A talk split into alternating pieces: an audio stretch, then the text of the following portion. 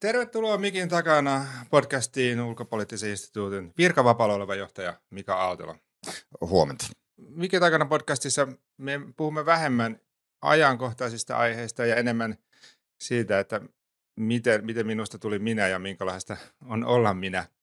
Mutta kerro nyt kumminkin, että mihin, mihin sun viimeiset pari viikkoa on, on mennyt?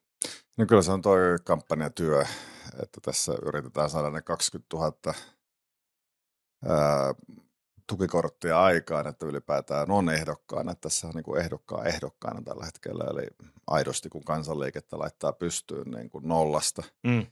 ää, niin kyllä ne päivät, päivät on aika työntäyteisiä. Eilen oli Lahdessa ää, torilla ja siellä saatiin satoja kannattajakortteja, ihmiset oli aktiivisina. Meillä on noin pari tuhatta vapaaehtoista ympäri Suomea, eli, eli se pitää kyllä vireenä mielen ja toisaalta se vähän sitten niin kuin pakottaakin, eli ei tämä enää leikin asiaa, vaan, mm. vaan tässä on niin kuin paljon ihmisiä, jotka laittaa työpanostaan ää, siihen mukaan. ei ole virkapappeja, ne ei ole puolueen palveluksessa, ei ole koneistoa, mutta on vapaaehtoisia. Ei ole miljoonia, mutta on tuhansia vapaaehtoisia. Toi ei ole ihan Suomen, ää, Suomen poliittisessa historiassa tavanomaista, että lähdetään niin, ilman mm. niin selvää puoluekytköstä. Joo, varmaan kun olet lukenut poliittista historiaa, niin tämä on, on ainutlaatuista. Hienoa, että tulee uusia avauksia. Ää, ja sitten seuraava kysymys oli, mitä seuraavat pari viikkoa menee, mutta, mutta ne varmaan menee sitten myös tässä. Joo, tässä siis Suomeen kierretään, että nyt ollaan päästy yli puolen välin, eli viisinumeroinen luku on kannattajakortteja koossa, eli viikonloppuna mennään koko perheen voimi. Vaimo ja kolme koiraa ja lapsi on, on autossa, ei ole avustajia, vaan mennään tuonne Kuopioon ja kierretään sitä aluetta erilaisissa tapahtumissa ja tilaisuuksissa ja öö, tehdään siis tätä kampanjaa kaiken aikaa. Minkälainen se, se, se viesti tuolla, kun kansalaisia tavannut, että ollaanko siellä huolestuneita? Esimerkiksi varmasti tulee paljon kysymyksiä nykyisestä poliittisesta tilanteesta. No kyllä joo, siis tämä ummehtunut ihmiset on kesän jälkeen varmaan aika vereslihalla ja tässä useampi hallituskausi on mennyt pikkusen niin kuin mm. erilaisessa äh, rososuudessa ja, ja, ja olla, ollaan riidet, riidelty mistä milloinkin ja, ja luulee, että se on varmaan se. Ja mm, ihmiset tulee, että toivoi pitkään, että lähet ja lähdin. Yksi, yksi ihminen eilen kertoi, että hän oli korkannut pullon, kun Luumäellä ilmoitin, eli hän oli odottanut pitkään. Ja onhan niitä viestejä tullut tosi paljon tässä vuoden puolitoista. Eli, eli, eli kyllä ihmiset on helpottuneita. Ei ole koneistoa, ei ole luottotoimittajia, ei mm. ole ää, viestintäväkeä, jotka kertois mulle, mitä mun pitää sanoa. Eli, eli, eli puhun aika lailla niin kuin olen puhunut ennenkin. Moni kokee, että se on vähän raik- raikasta ja, ja tuo niin kuin uuden elementin tähän eilen kysyttiin, että kuka on päävastustaja, niin luulen, että se on tämä vallitseva asioiden tila, tämä status quo itsessään. Nehän kokee, että, mm. että tämä on vähän niin kuin erikoista ja vähän sopimatonta, että suutarin pitäisi pysyä lestissään. Mutta kyllä sitä myös minua koskee ne samat perustuslain vapaudet, mitä, mitä muitakin ihmisiä koskee. Ei ole poliittista jäsenkorttia, mutta perustuslakihan antaa reitin myös tämän kaltaisille ihmisille lähteä presidentinvaaleihin.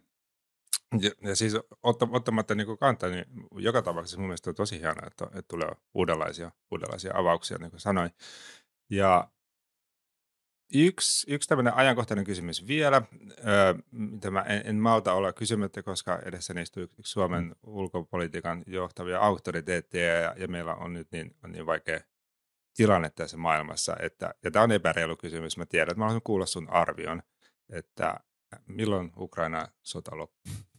Ei, luulen, että se, loppu, se ei lopu rauhaa, vaan se loppuu jäätyneeseen konfliktiin. Venäjä pyrkii jäädyttämään sitä aktiivisesti. Se on käyttänyt tätä instrumenttia jo vuosikymmeniä Georgiassa,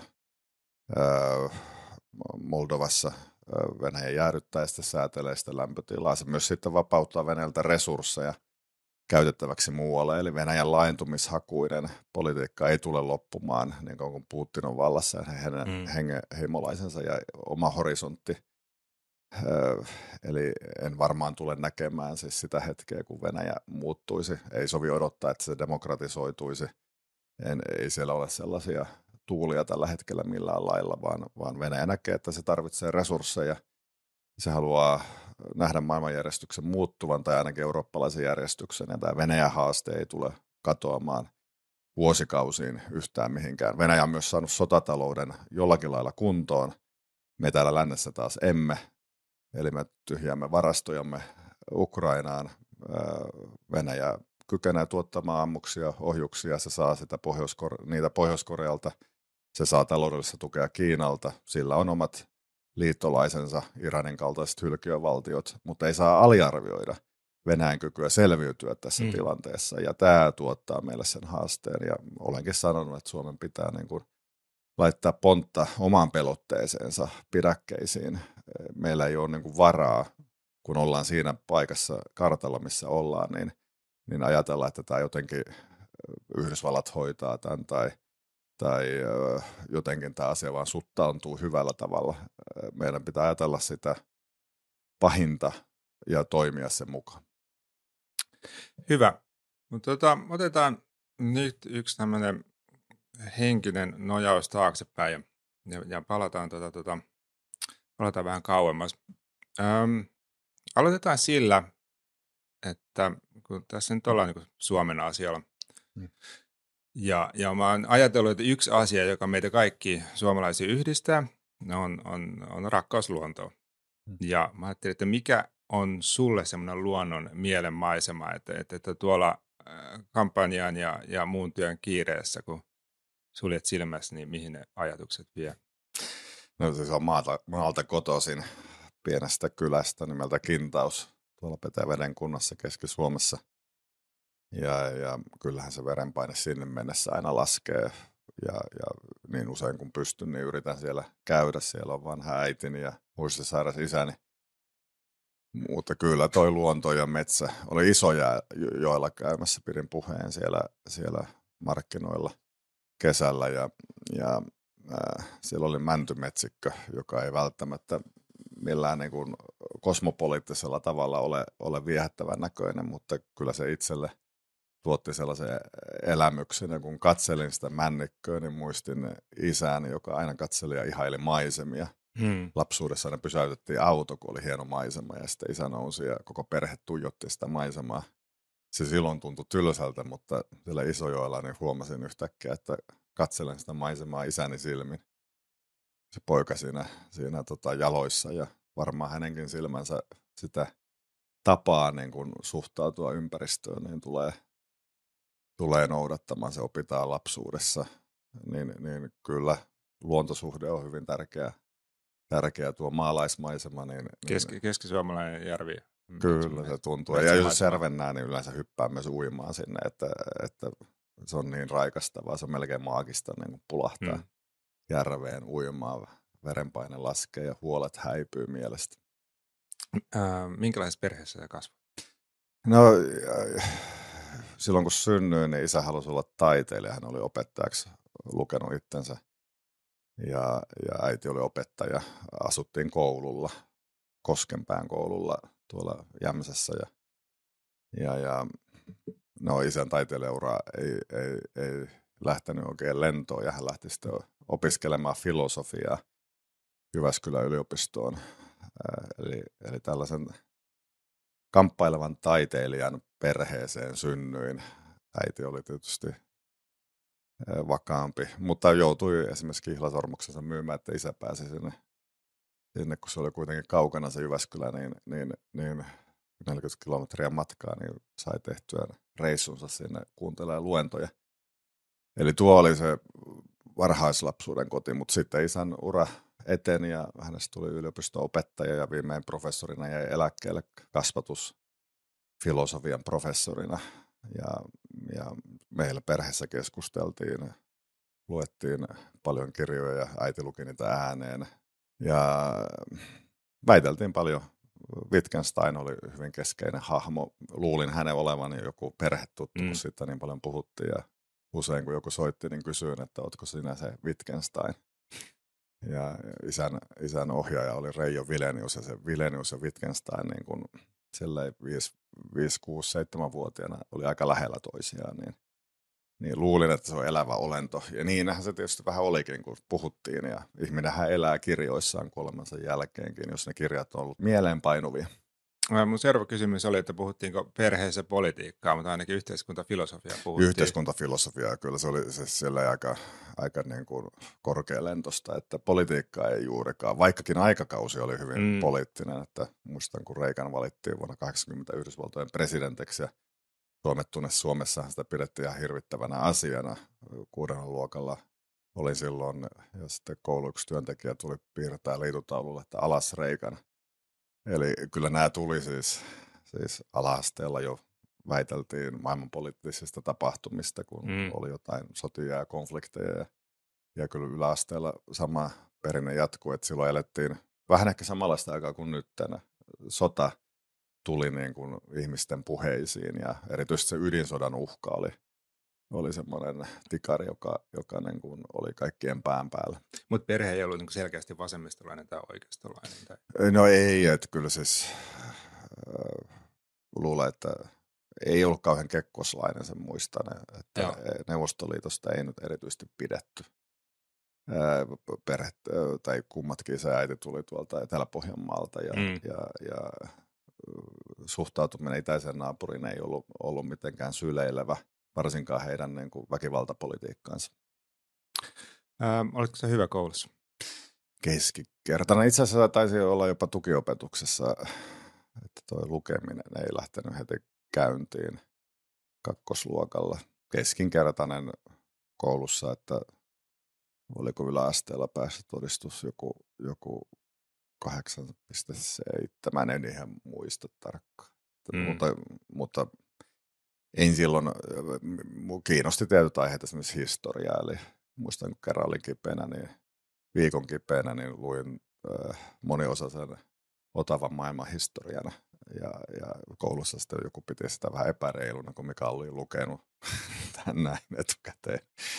Ja, ja historiana kiinnostunut arkeologia oli siihen aika tähtitiede. Mm. Äiti osti, osti noilla lapsilisillä mulle kaukoputken ja, ja sillä tihrustelin kyllä taivaalle paljon ja ajattelin, että isona tulee tähtitieteilijä tai arkeologia oli kyllä, ja vieläkin on vähän amatööriarkeologia, mm. eli, eli aina katselen niitä kumpuja, minkä lähellä elän, niin siitä näkökulmasta, että mitä historian kerroksia sieltä löytyy löytyy. Ja tässä pari kesää on mennyt tuolla Tähtitorninmäellä, kun on etsinyt sitä Suomenlinnan kadonnutta peruskiveä, joka sinne juhlallisin menoin aikoinaan muurattiin, mutta kuka ei tiedä, missä se on.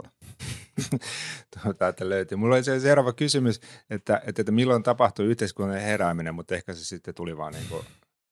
Ja kyllä se yhteiskunta kiinnostanut aina, että New Yorkin kun lähdin opiskelemaan lukion jälkeen, niin – luin paljon myös kansainvälistä politiikkaa. Siellä psykologia oli pääaine, mutta se oli enemmän semmoista niin kuin päätöksentekoteoriaa ja mm. Kuupan ohjuskriisiä analysoitiin puhki, että miten Kedenin hallinto sen hoiti ja minkälaisia kognitiivisia taipumuksia päätöksentekoon vaikuttaa, että kun halutaan nopeasti etsiä se paras ratkaisu, niin se usein on se tavallaan, joka ensimmäisenä mieleen tulee ja ketään kriittistä ääntä ei ole samassa huoneessa, joka sanoisi, että hei hetkinen, harkitaan vähän pitemmälle.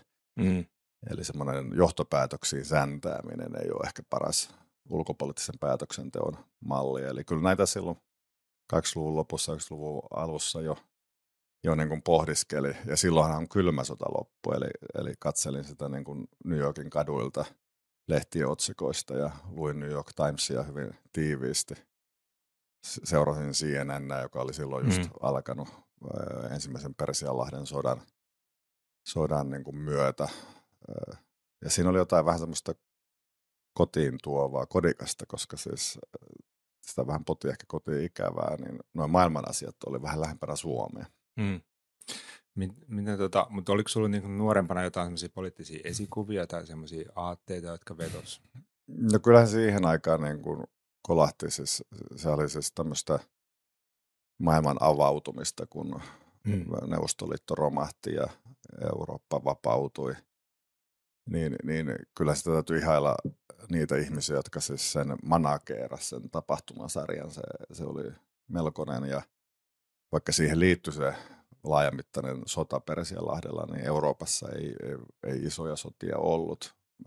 Tietysti Jugoslavia hajoamissodat, mm. ne tuli vähän myöhemmin sitten.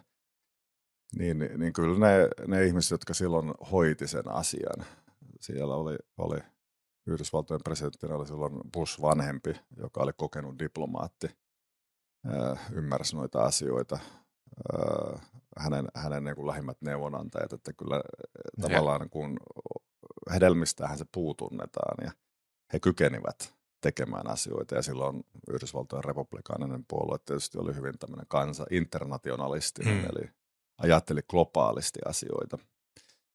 Sitten hän siellä niin kuin rupesi nousemaan nämä Amerikka ensin painotukset mutta siihen aikaan ajateltiin liittolaisuussuhteita, ajateltiin aika maltillisesti asioita ja suurvallallehan se on usein hyveellistä, että, että pyritään moderoimaan omaa käyttäytymistä, koska, koska sitä, sitä on helposti niin kuin norsu posliinikaupassa, jos, mm. jos suurvalta lähtee niin kuin, hyppää niin kuin radalle. Just näin. Miten tota, sä sitten kumminkin hylkäsit nämä arkeologian ja, ja, ja tähtitieteen. No siis vieläkin ne on. Mutta mutta lähdit opiskelemaan tota, kumminkin ää, politiikkaa. Joo, siis tulin Tampereelle takaisin, tai Tampereelle palasin Suomeen ja, ja, ja siihen aikaan aloitettiin näitä ensimmäisiä englanninkielisiä maisteriohjelmia Suomessa ja, ja tein graduni Japanin ulkopolitiikasta. Mutta mikä sä sinut opiskelemaan sitten no, aiheita? No kyllä mä sitä psykologiakin jatkoin, mutta, mutta sitten loppujen lopuksi kävin, kävin pitkän niemen psykiatrisessa sairaalassa työharjoittelun, niin, niin rupesin ajattelemaan enemmän, että siis ne maailmanhulluudet mm. on kiinnostavampia ja, ja ne vähän liittyykin ihmisten – ihmisten huoliin ja, ja, ja mielenterveyden järkkymiseen se ympäristö ja se laajin ympäristö, missä asioita voi niin kuin analysoida, on siis se maailma. Mm. Niin se maailman politiikka rupesi kiinnostamaan ja ulkopolitiikka. Eli tein gradun Japanin ulkopolitiikasta, että mitkä sen piirteet oli, kun liikuttiin läpi kylmän sodan. Ja gradu palkittiin parhaana sinä vuonna valtioopissa Suomessa, eli, eli, eli kyllä sitä kyllä sitä on tukea tavallaan saanut ja tuommoiset palkinnot ja kannustukset itse asiassa ollut tavattoman tärkeitä siinä, miten nuori ihminen niin kuin uraansa suuntaa. Mm, no varmasti se tuntuu, että tämä on niin se mun juttu. Kun... Joo, joo että kyllä se, se on että nyt rohkaisevia sanoja. On oikeassa kohdissa oikeat ihmiset mm. sanonut ja, ja, ja se on aika paljon ohjannut sitä, että mihinkä suuntaan on sitten liikkunut. Mikä siinä Japanissa kiinnostaa?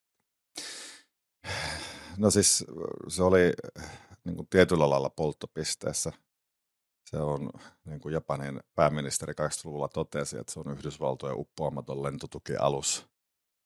Ja, ja Japani on, on, on vähän niin kuin verokkitapaus Suomelle mm. siellä niin kuin kahdenkin suurvallan paineessa Venäjän ja, ja, ja Kiinan. Se oli mielenkiintoinen kulttuuri. Opiskelin myös Japania ei, täytyy sanoa, että mitään kieltä en kauhean hyvin osaa, mutta, mutta on, on niin kuin tatsia jonkun verran. Ja Japanissa, oli, ja Japanissa kävinkin sitten muista esimerkiksi Hiroshiman rauhanpuistossa, kun kävin miehen kanssa, mm. jonka isä oli kuollut tai haihtunut ilmaan siellä atomipommituksessa. Ja se on kyllä elämä yksi koskettavimpia hetkiä, kun kun tota, käy tuollaisessa paikassa sellaisen kanssa, jolla on linkki mm. siihen, siihen, siihen hetkeen, kun aamuruuhkaan pudotetaan atomipommi. Näin, näin varmasti ne tulee konkreettiseksi, ne ei ole enää vaan niin sanoja historiankirjoissa. Joo, ei, ei ja se on, että kannattaa aina käydä. Mä oon sitä mieltä aina ollut, että, että omassa nojatuolissaan voi mm tehdä ajatusmatkoja, mutta kannattaa käydä ja on aina reissannut paljon. Mm. Vähän lentopelkonen, mutta tota, kuitenkin aina, aina, aina menen. Jos tarvetta on, niin, niin, niin pitää mennä ja oppia tuntemaan, tum, tuntemaan ihmisiä siellä maassa, päätöksentekijöitä ja politiikkavalmistelijoita, niin, niin, niin pääsee kärryillä vähän paremmin asioista. Sitten Öm, Japanin gradin jälkeen sä lähdit tekemään väitöskirjaa siinä aiheena hullunlehmän tauti. No se oli siis teoreettinen työ, että, että se, se on hauska, kun ainoa asia, mikä sitten muistetaan, on siis se tapaustutkimus ehkä. Eli tein teorian ja sovelsin sitä poikkeukselliseen tilanteeseen. Eli silloin 90-luvun kuluessa Briteissä hmm. tapahtui tämmöinen yllättävä, dramaattinen, liioteltu tapahtumansarja, eli, eli, eli syntyi isoja pelkokertoimia, että naudanliha johtaa tämmöiseen pahan aivosairauteen ja, ja, ja lehtien otsikoissa niin rupesi tuntua siltä, että jos olet syönyt naudanlihaa, niin kuolet jollakin todennäköisyydellä. Ja, ja se aivoja tuhoava sairaus johti sitten Euroopan unionin päätöksenteon lamautumiseen. Eli tarkastelin siinä, miten äkilliset tapahtumat vaikuttaa mm. ä, poliittisiin yhteisöihin, kuten Euroopan unioniin, miten ne reagoi tällaiseen, tällaiseen nopeaan pandemian tai sodan tai kriisin tai konfliktin tai terroristiiskun kaltaiseen tapaukseen. Ja se oli siis teoreettinen väitöskirja ja siinä tapauksena oli siis tämmöinen tauti, joka iskee. Ja näitähän on tapahtunut sitten myöhemminkin. palkittiin muuten siinä vuonna Tampereen yliopiston parhaana väitöskirjana.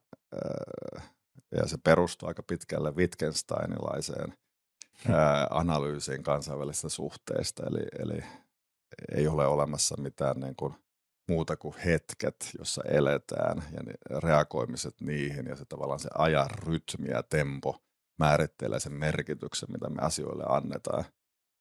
Ähm, ja se oli se varmaan, minkä takia sen palkinnon sain tavallaan tämä teoreettinen kontribuutio.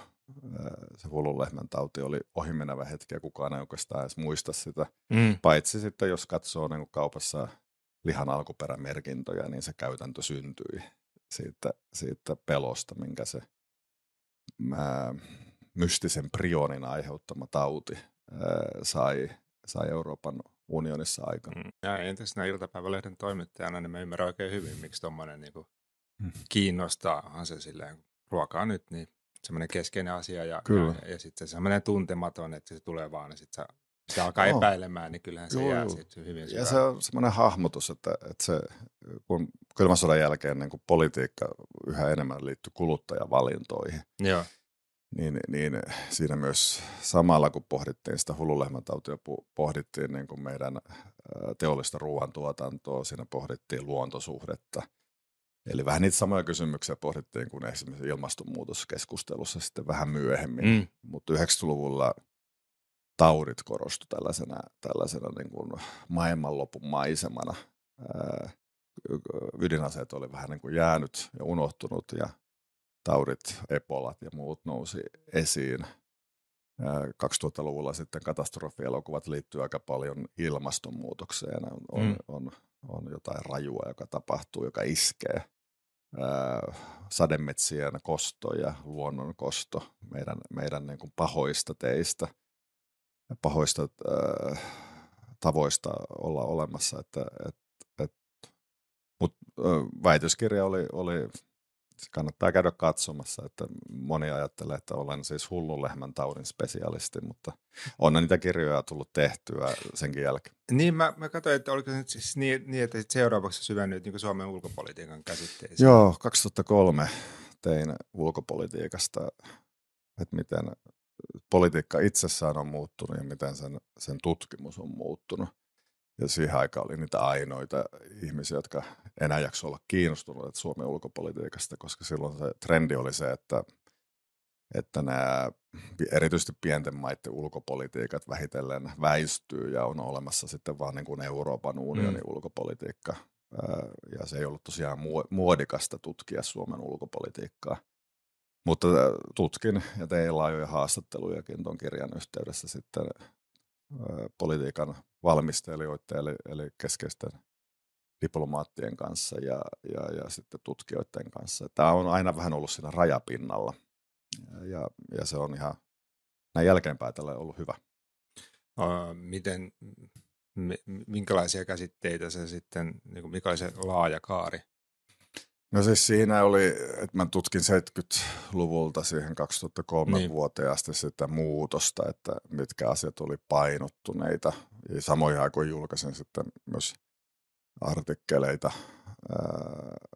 vertaisarvioituja artikkeleita Suomen ulkopolitiikasta. Ja siinä pääväittämänä usein oli se, että Suomen ulkopolitiikka on itse asiassa aika ää, nopea. Joo. Eli me reagoidaan suhteellisen nopeasti liikkuvaan ympäristöön, että, joka näyttäytyy sitten tässä NATO-prosessissa, että me ollaan niin kuin nopeita.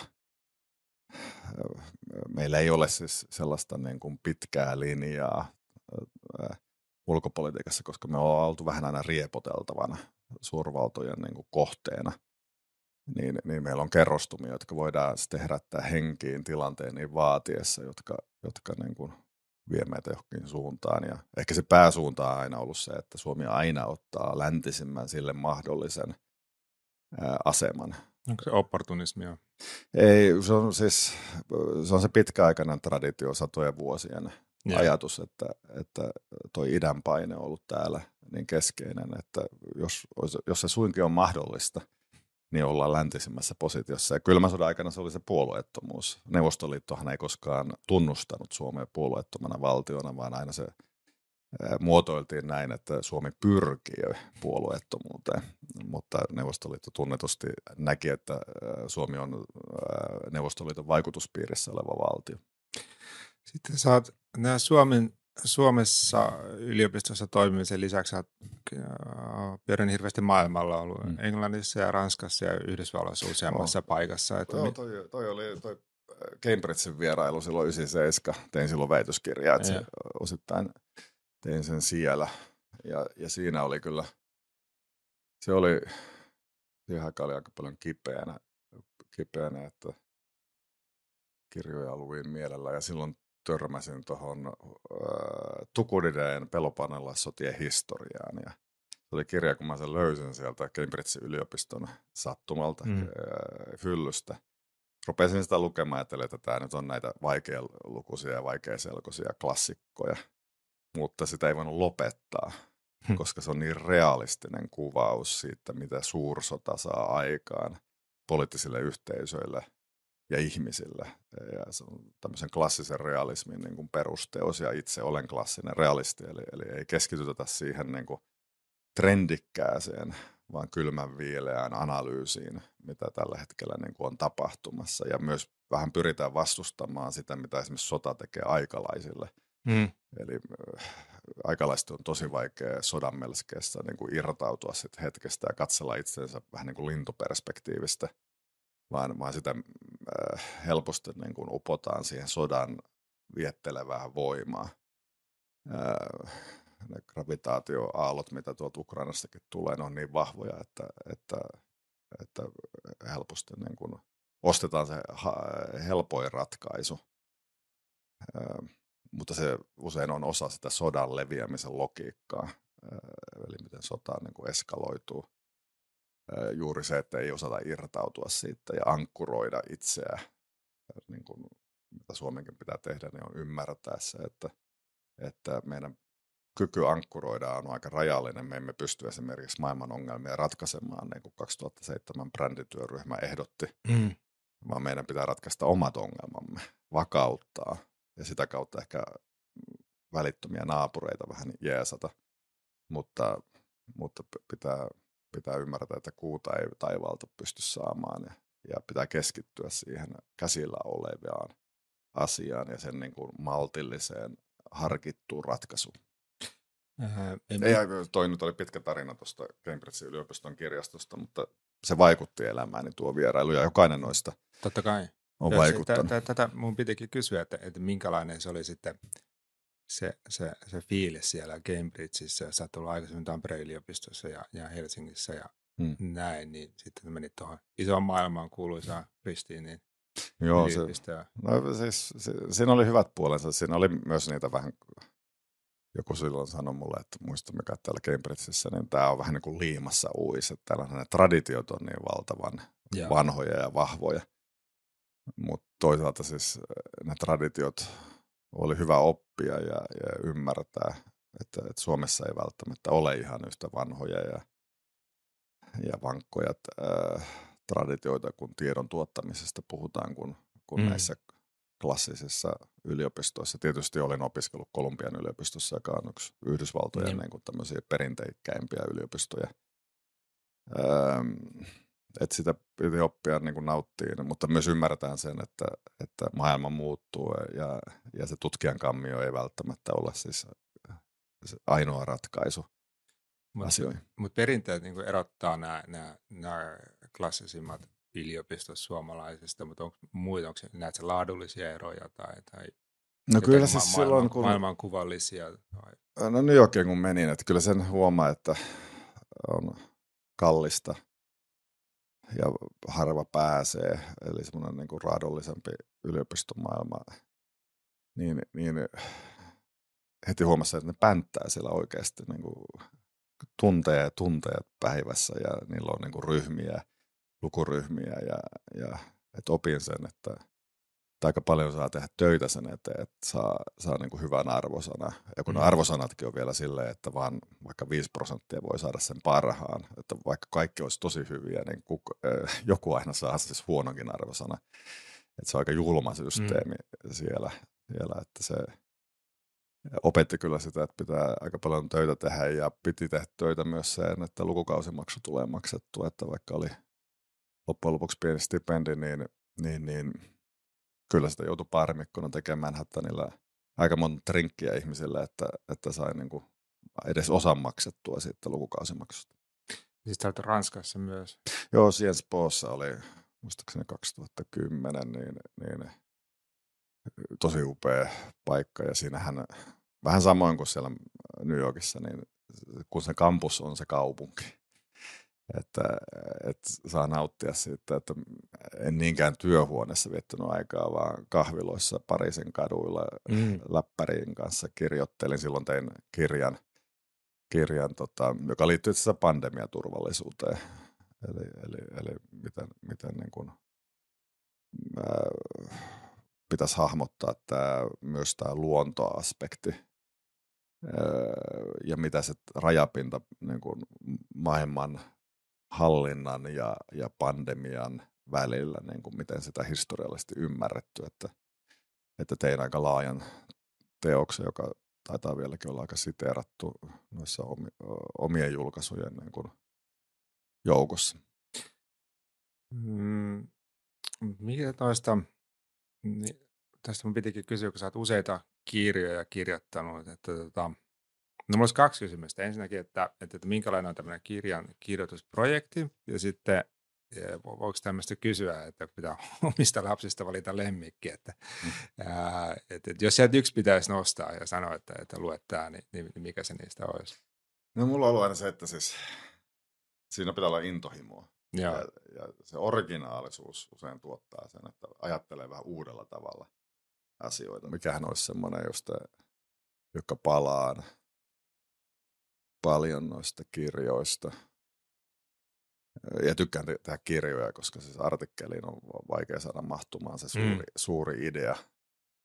Ähm, mut, ja myös se, että toi pitää nähdä kokonaisuutena, että periaatteessa on aina tutkinut siis sitä, että mikä saa meidät lähtemään vaikkapa interventioon ja mikä saa meidät niin kuin kavahtamaan ja sulkemaan rajamme. Eli, eli mitkä on ne tapahtumasarjat, jotka johtaa siihen, että ylitämme rajoja, lähdemme vaikka Afganistanin vuorille. Ja mitkä saa meidät niin kuin sulkemaan niitä rajoja. Joku, joku koronaepidemia oli tästä hyvä esimerkki, että, että yhtäkkiä syntyy pakonomainen tarve niin kuin rajoja mm. nostaa. Ja, ja että näitä kahta teemaa – teema on aika lailla pohdiskellut noissa kirjoissa, niin että ne on niin kuin episodeja laajemmasta niin kuin ajattelusta, niin että se, siinä yrittää aina vangita, miten nämä teemat tällä hetkellä niin kuin toimii tässä maailmantilanteessa. Mutta kyllä se väitöskirjan teoreettinen kontribuutio, että, että silloin, silloin uskalsi irrotella ja väitöskirjassa sitä voi vähän tehdäkin. Äh, sulla on sitten tämmöisiä jää, kumminkin. So, että mä ymmärrän, että sä et paljon niin USA roolia nimenomaan Joo, tutkinut. kahdeksan vuotta Amerikassa, niin, niin, niin, ja kyllä se suurvallan että, että kumpikin, että kuinka Suomi toimii, pieni maa ja kuinka suurvalta näkee maailman ja suurvaltojen välisiä suhteita. Että tuossa parisen vuotta sitten julkaisen kirjan, niin kun, ää, jos tutkittiin, miten taantuminen ei tapahdu tyhjössä, eli, eli miten Venäjä taantuessaan niin kuin fasismiin pyrkii sotkemaan esimerkiksi Yhdysvaltojen vaaleja ja mitä uusia keinoja siihen on digitaalisessa, digitaalisessa sfäärissä, sosiaalisessa mediassa. Miten, miten niin kuin taantuminen, e, kun me puhumme Venäjästä, me pitäisi itsekin tämä ymmärtää, että ei Venäjä taantunut niin kuin yksin, vaan mm. samalla me taannuimme, eli, eli me, me emme niin kuin huomanneet ajoissa, mitä Venäjälle tapahtuu. Että se kylmän sodan henki tai kylmän sodan lopun henki oli, oli niin kuin lähtenyt mm. pois päältä ja me emme reagoineet Krimin valtaukseen. Itse asiassa Venäjälle asetettiin ne sanktiot siitä malesialaisen matkustajakoneen alasampumisesta. Siitä ne sai ne kovimmat sanktiot. Mutta ajatuksena oli se, että no kyllä tämä jotenkin hoituu ja mm. Merkel sitten manageerasi asioita – ja jo, se johti siis sotaan, eli kyllä siinä niin kuin länsikin oli mukana antamassa Venäjälle sitä mahdollisuutta käynnistää tuo sota. Ja, ja tuon kaltaisia isoja kaaria meidän pitäisi niin kuin huomata ajoissa. Tukudides hyvin sanoo siellä Peloponnelaissotien esipuheessa, että hän ei kirjoita tätä kirjaa aikalaisilleen, vaan hän kirjoittaa tämän tuleville sukupolville, että he ajoissa huomaisivat, ne ensimerkit sille isolle kouristukselle, mm. eli suursodalle, että ne, että ne, ne kykenisivät niin kuin välttää. Hänen kirjansa on täynnä siis semmoista empatiaa niitä kohtaan, jotka, joht, jotka joutuivat siihen isoon kurimukseen. Joo, jotenkin äh, tällä sivusta seuraana tuntuu, että se onnistuttiin äh, kehystämään jonkinlaisena rajakahakoina ja että suurvallalla on aina raja, rajakahakoita. No. Ja sitten vaan niin... Kyllä keksittiin uusia käsitteitä, joilla voitiin vähän niin kuin ohittaa sitä niin kuin hybridisota ja sodan kuvan muutos. Kun katsoo, mitä Ukrainassa tapahtuu, niin aika antiikkiselta toi keskiaikaiselta näyttää. Että et siinäkin ole realisti, en ole libera- liberaali ajattelija, joka ajattelee, että maailma on muuttunut ja edistynyt. Mm äh, olen realisti. Äh, ihmissydän on melko sama kuin se oli silloin, kun Tukurides kirjoitti. Sä oot, sä oot kuitenkin hirveän pitkän uran tehnyt tutkijana. Minulla on tässä kaksi kysymystä. Äh, että minkä, minkä vuoksi jonkun kannattaisi lähteä tutkijan uralle ja, ja minkä ohjeensa hänelle antaisit? No siis kannattaa olla rohkea, että se on se perusasia ja omakin elämä ollut sitä, että on osannut tarttua hetkeen, niin kuin Machiavelli suositteli – erityisesti pienten on hyvä tarttua hetkeen. Ja, ja, ja tutkijaura tuottaa parhaimmillaan siis ihan konkreettista neuvoa akuutteihin ongelmiin. että en ole kirjoittanut niin kuin ajatellen, että jonain päivänä joskus joku löytää tämän teoksen, vaan on kirjoittanut omaan aikaani vähän eri lailla kuin Tukudides hmm. neuvoi Eli, eli pyrkiä vähän myös, myös niin kuin jeesaamaan edes jollakin lailla prosesseja. Ja siitähän se tulee sitten se ulkopoliittinen kokemus. Eli, eli on ollut aina siinä rajapinnalla ää, politiikan tekemisen ja tutkimuksen rajapinnalla. Että toi, toi on myös neuvo, että, että kannattaa jotain sellaista, joka kiinnostaa tässä maailman ajassa, niin kun ruveta sitten möyhimään kunnolla – mitä sitten on kirjoitettu, miten se liittyy niin kuin pitkän aikavälin trendeihin niin kuin klassikkoteoksista lähtien ja saada sitten niin kuin ymmärrystä. Hmm. Ja nämä klassikot, ne kannattaa aina tuoda. Et mielelläni siteeraan kreikkalaista ja roomalaista ajattelua, koska siis ei me niin kaukana olla niistä klassikoista, että ne on aika sovellettavissa tähän päivään, jos vähänkin haluaa nähdä, nähdä vaivaa. Että en ole siinä suhteessa trendikäs, että, että analysoisin tätä maailman aikaa niin kuin se olisi ainutlaatuinen, vaan, vaan analysoin sitä niin kuin pitkän historiallisen prosessin yhtenä episodin. Ja muutenkin tuo neuvo, että seuraa sydäntä, että löydä se motiivi. ei kannata esimerkiksi gradua kirjoittaa, se on niitä ainoita kirjoja, mitä ihminen yleensä elämänsä aikana tekee, mm. yliopisto-opiskelija, niin satsaa siihen nyt sen verran, että löytää sitten mielenkiinnon. Ja, ja mikä nyt kiinnostaa asioissa, niin siihen on, on gradussa mahdollista paneutua. Että en itse ajatellut koskaan sitä instrumenttina työpaikkaan, vaan, vaan kaikki hyvä tulee niille, jotka niin kuin löytää sen oman innostuksensa ja inspiraationsa. loppujen lopuksi se sitten toimii myös uravalintana, myös instrumenttina, kun oikeasti niin kuin on, on meke jossain jutussa. Kaikkien uralla on, on, on nousuja ja laskuja, niin milloin sä koet, että sä olet ollut ihan niin vaikeimmassa tilanteessa? No silloin väitöskirjaa tehdessä, että silloin oli sairas, että oli koko ajan antibioottikuureja ja kipua. Muistan silloin, kun kysyin, että voiko nuhaan kuolla, koska siltä se tuntui. tuntui tota, että, että silloin en ollut niin kuin hyvässä kuosissa, mutta se pako tuohon tutkimusmaailmaan, että mm-hmm. muista kun väitöskirjaohjaaja sanoi, että, että jos et nyt kaikkein kykene, niin ton sä ainakin pystyt tekemään. Ja sen hän tein. Ja, ja että se, että kyllä se niin kuin formatiivinen hetki on myös ymmärtää oman, omat rajallisuutensa, että ei, ei sitä ole kukkotunkiolla. Ja, ja on ihan niin kuin samanlainen kuin muut siinä, että asiat ja olosuhteet vaikuttaa. Se antaa myös vähän empatiaa sitten niin kuin asioihin, että ymmärretään myös muiden huolet, että, että joskus on vaikeampia jaksoja. Mutta ky- kyllä se, se, ja Ikaroksen lennotkin on hyveellisiä, että oli ne lennot lyhyitä tai pitkiä, niin mm. jos on rohkea, niin ihmiset yleensä arvostaa ää, sitä. Ikaroshan tietysti tuhoon tuomittu oli mutta tota näin jälkeenpäin niin luulen, että meidän jokaisen elämänlento jää ikarok- ikaroksen lennoksi loppujen lopuksi. Milloin, milloin sitten, jos ajatellaan, että sä sait jo äh, väikkäri tehdessä vaikeammassa tilanteessa, niin, niin jälkikäteen katsottuna, niin mikä, milloin on tullut parhaassa eniten tyytyväinen aikaansaannoksiin tilanteeseen? No siis kyllä sitä silloin ihan nuorena siellä New Yorkissa, niin kyllä sitä koki niin kuin elävänsä. Ja sanotaan, että tuossa 2017 vuoden jälkeen sitä niin kuin havahtui isän muistisairaus toi sellaisen niin kuin vakavan mielisyyden asioihin, että ei sitä ole siis sellainen niin kuin rohkea tutkija, joka menestyy urallaan, vaan pitää olla muutakin elämää ja pitää, pitää, niin kuin, pitää huolta lähemmäisestä. Ja siihen niin kuin, tuo liittyy toi presidenttiasiakin sitten loppujen lopuksi, että täytyy suhtautua hyvin suurella vakavuudella ja huolella mm. asioihin, että silloin tapahtui semmoinen niin kuin iso käänne. käänne. Että jokaiselle tulee varmaan aika monta vaihetta elämässä ja, ja se on ihan hyvä nimetä niitä vaiheita, mutta sitä aikaisemmin sitä 26-vuotiaasta 37-vuotiaaksi, niin silloin oli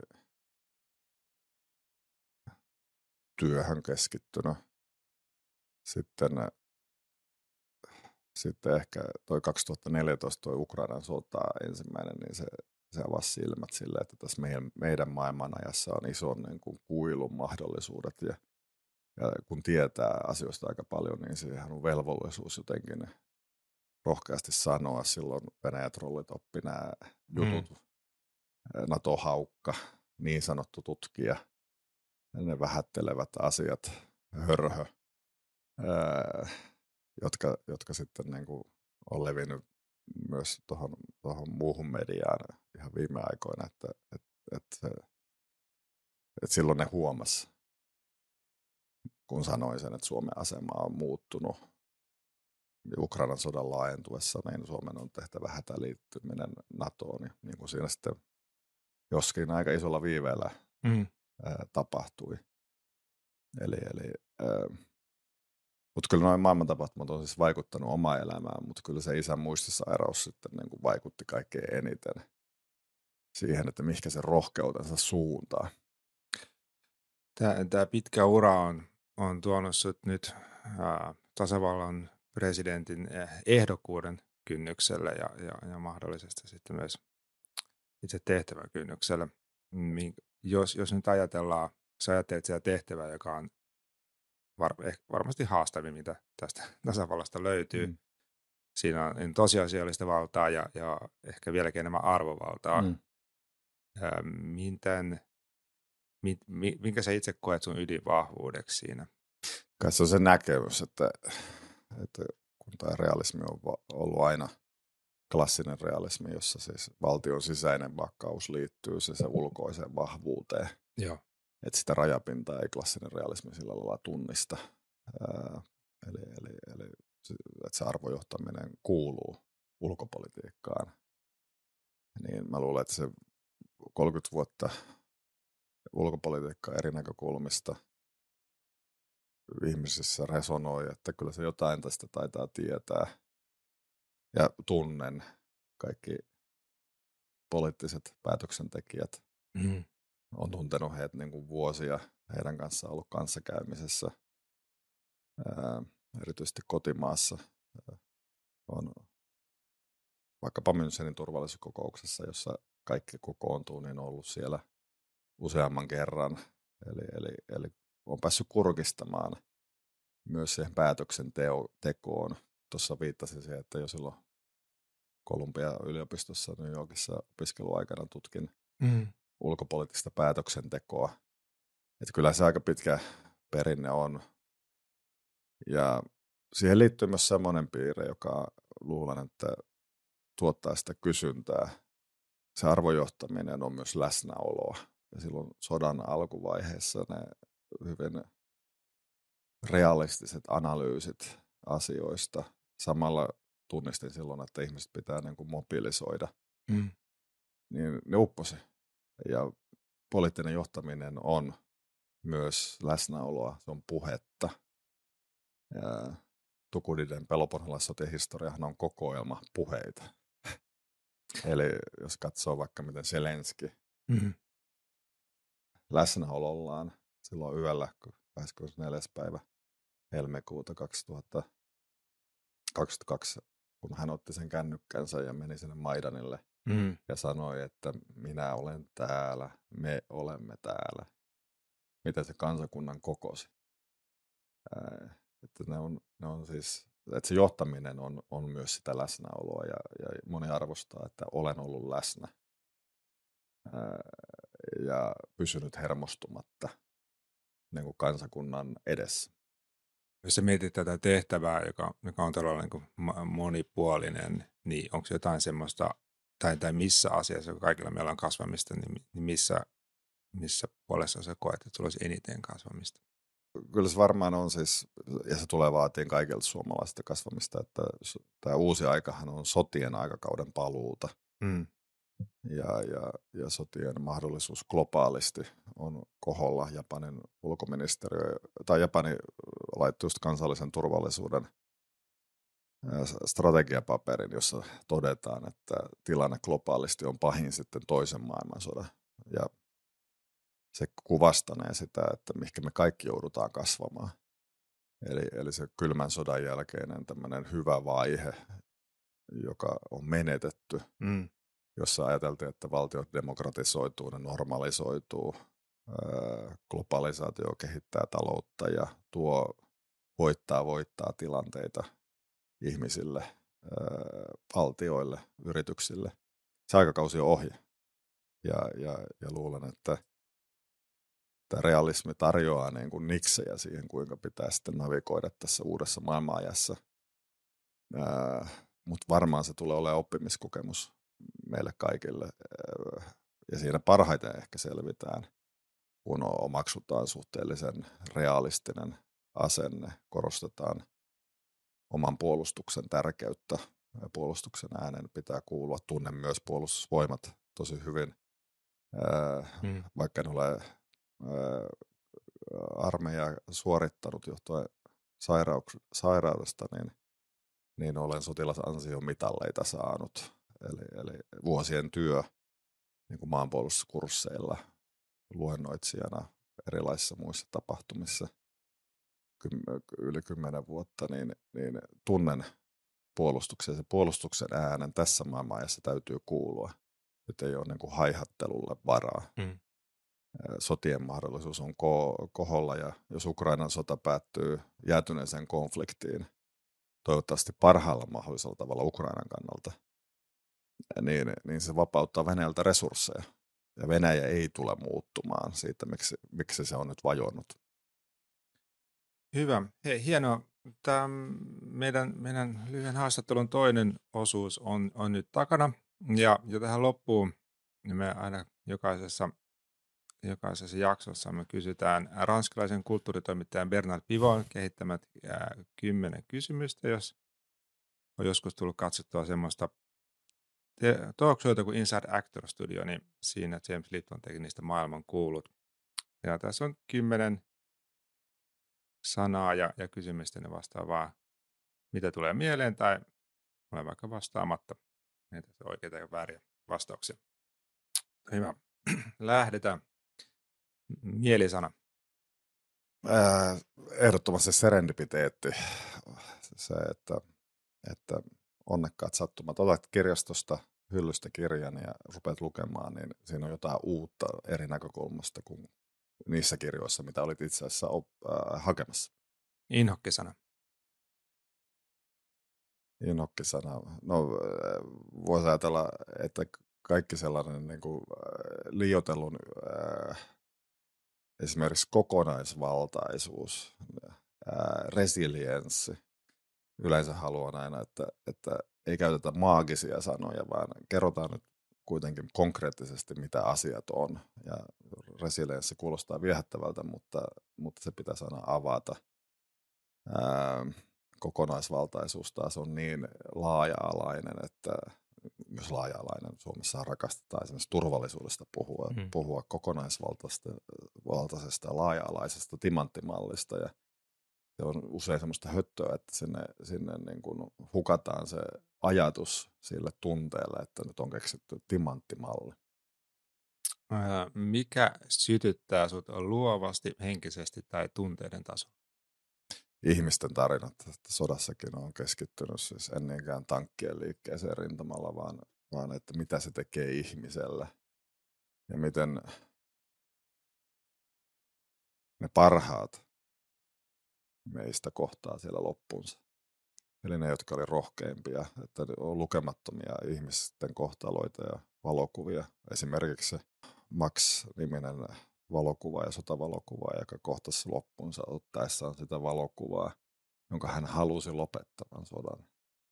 Ja, ja hän tuli kidutetuksi ja ammutuksi. Mutta ne kuvat, mitä hän otti matkalla mm. kansanmurhan keskellä Kiovan pohjoispuolella, niin ne on kyllä sellaisia, että ei niitä voi unohtaa. Että hän ehkä osittain onnistui tehtävässään.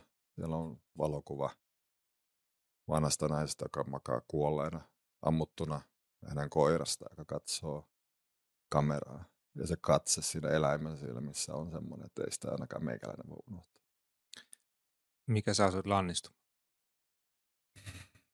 No kyllä se tietysti liittyy vähän tähän esimerkiksi kampanjassa. Siis kun huomaa, miten nuo kilpailijat saa lävitse näitä, näitä ma- äh, viestintätoimistojen sloganeita, esimerkiksi ylimielisyys, miten se lanseerattiin, joka on sitä, että tulee vallitsevien kuvioiden ulkopuolelta, niin siinä on vähän semmoista lannistavaa, mutta toisaalta se vaan niin kuin vähän kiihottaa sitten pyrkimystä sille, että, että hetkinen antaa raikkaampien tuulien puhalta. Mikä on mielikirasana? Mielikirasana on äiti aina sanoi, että, että, että kirottua, kun se oli tosi huonolla tuulella. Meillä perheessä ei kiroiltu. Taisi yhden kerran san, lapsuudessa sanoa ruman sanan niin kuin vanhempieni edessä. Tämän tässä aio toistaa. Mutta tota, joskus sanoo turhuuksien turhuus. Mitä ääntä rakastat? Minusta tuli mieleen Leonard Cohen, että se on meikäläisen lempi muusikko, hänellä on loistavia sanotuksia ja hänen äänensä itsessään on, on, on sellainen, joka saa mut aina rauhoittumaan. Mitä ääntä vihaat? No päälle puhumista usein en, en pidä siitä, että, että puhutaan päälle, mutta olen saattanut kyllä joskus itse olla kiihtyneissä keskustelussa ja väittelyissä, jossa, jossa tota, en ole aina tajunnut olla hiljaa. Ja, ja, ja, mutta usein kannattaa olla hiljaa, sitä saattaa kuulla jotain ihan viisasta muilta. Mitä ammattia haluaisit kokeilla?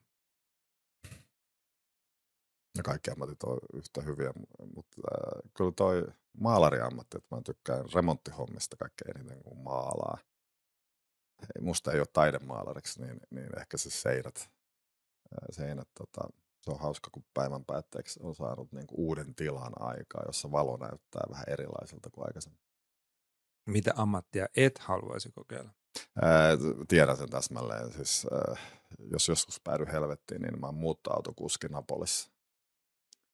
Elettyäsi elämäsi loppuun, mitä toivot sinusta sanottavan?